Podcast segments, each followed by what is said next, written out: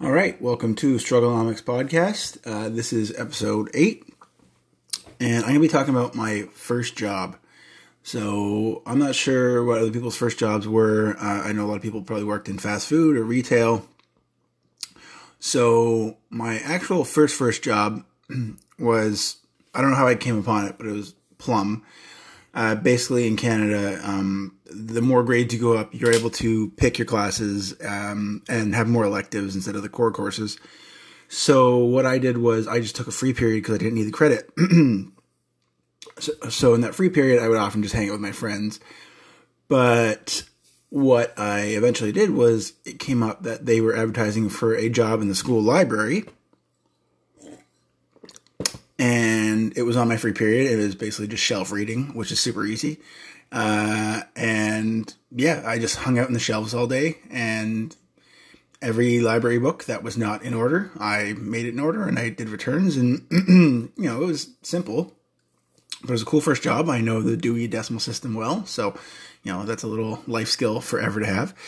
Um, but my actual first job was at a video store. So, you know, to those millennials who don't know what video stores are, they were the place that you went on a Friday night. And it was great. But um, basically, how it all worked out was one of those other courses that you could take voluntarily was we were lucky enough to have a co op program in my school. Uh, so I signed up for it. I had no idea what I wanted to do with my life. I didn't at 25. I still barely do now at 37. But um, what I did was I used to be a mall rat. I hung out at the mall all the time, and one of the uh, co-ops was security at the mall.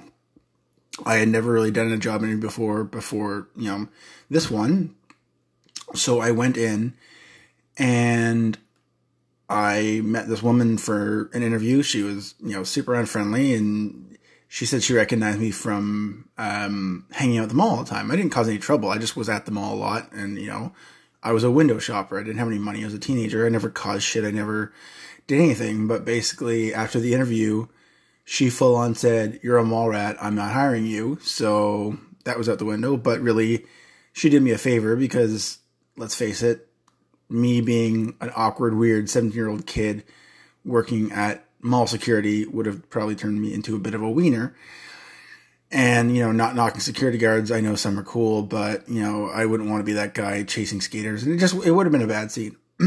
So unfortunately you know the, the point of these co-ops was to prepare you for a career in the future or you know let you dabble or seeing what you want to enter into university next year. That was a way to kind of get a taste for it. But with that falling through i really didn't know what to do. And pretty much all the other co-ops have been taken. The only one left was at Blockbuster Video. Um, so I applied to that one. Um, I kind of felt like a loser to be honest because everyone else was, you know, working in hospitals or you know doing stuff for their you know future career. But I was working in a video video store for free. So this was four months. Um, I worked there. I remember I was so awkward just around people. I, I, I didn't have great social skills. I managed to have some friends and do okay, but I was a pretty shy kid. I really didn't know myself. I was pretty skinny and lanky. Um, I grew up to be about six two by the time I think I was 16. Um, but I never really filled out. I was pretty skinny kid, like 155 pounds, just scrawny, um, very pale. Um, there's a photo I can put up later uh, where I basically look like the guy from the movie Powder, if you've ever seen that movie, or Google it. Just tall, you know, pale, skinny, weird kid. But as much as working for free sucked, it gave me experience that I probably would have never had because I literally hadn't had a job before. And I know a lot of people, you know, get jobs through friends and family.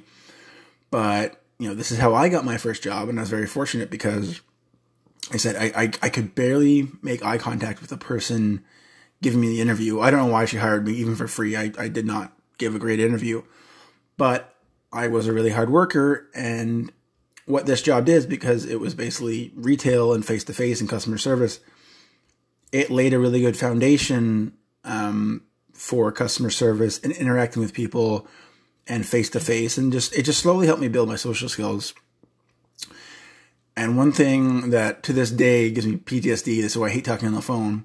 So there were late charges back in the day with the video store.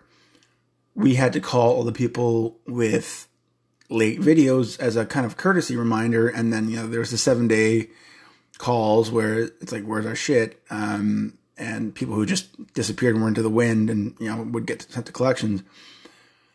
Most people were okay, but that was not a fun job because about ten percent of the time, people would swear up and down that they returned it. Like, no, I returned that. I'm like, no, you didn't. It's not in the store. Well, it's on the shelf somewhere.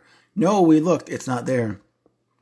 And of course, when stuff was returned, it got scanned back in the system, and it was, you know, we didn't miss much in, in, in our defense. We we very rarely was there actually one that we ever missed, or was it ever in the Dropbox. But people would swear up and down that they returned it, and you know, the common thing was check under your car seat because 90% of the time that's where it was and they thought they returned it or they gave it to their son to return it and blah blah blah blah blah. And it never made it back to us. But uh, yeah it was really good for me just learning customer service phone skills. It was just uh, you know I was, I was finally making my own money which I've also never done so um, i graduated high school and i really didn't know what to do, do with myself so i just started working at the video store full time i lived at home uh, i dabbled in college. So I actually went to college three times, only one diploma. Uh, so the entire time I was there, I, I kind of knew I needed to get working on something and you know growing up a little bit. But again, I had no clue what I wanted to do.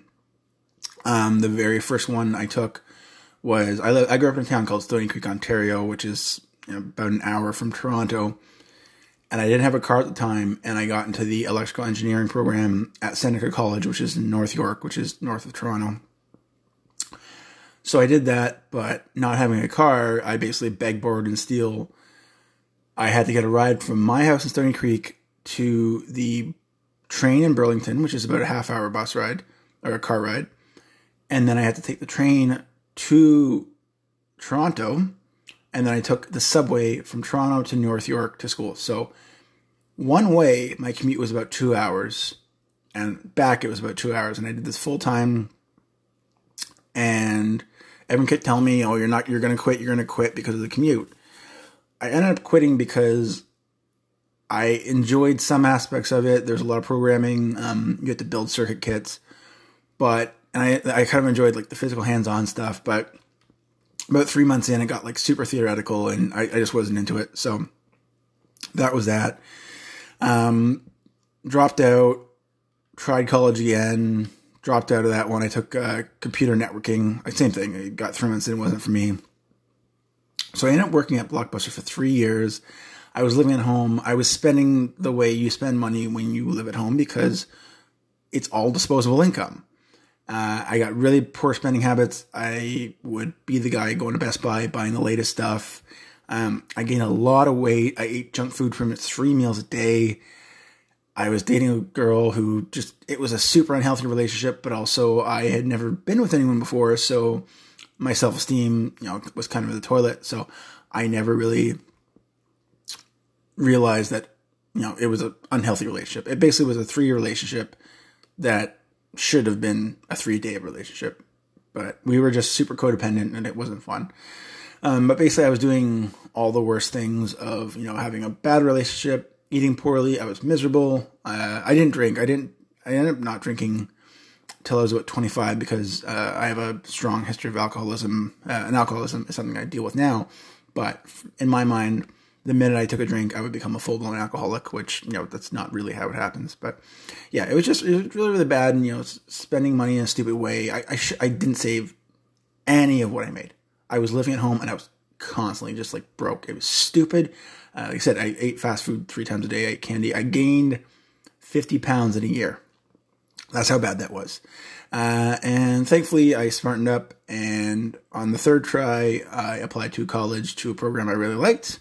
And I will drop that on another podcast sometime. But um, thankfully, I was able to sort myself out and become a bit of an adult. So that was my first job, Blockbuster Video. Thanks for signing off.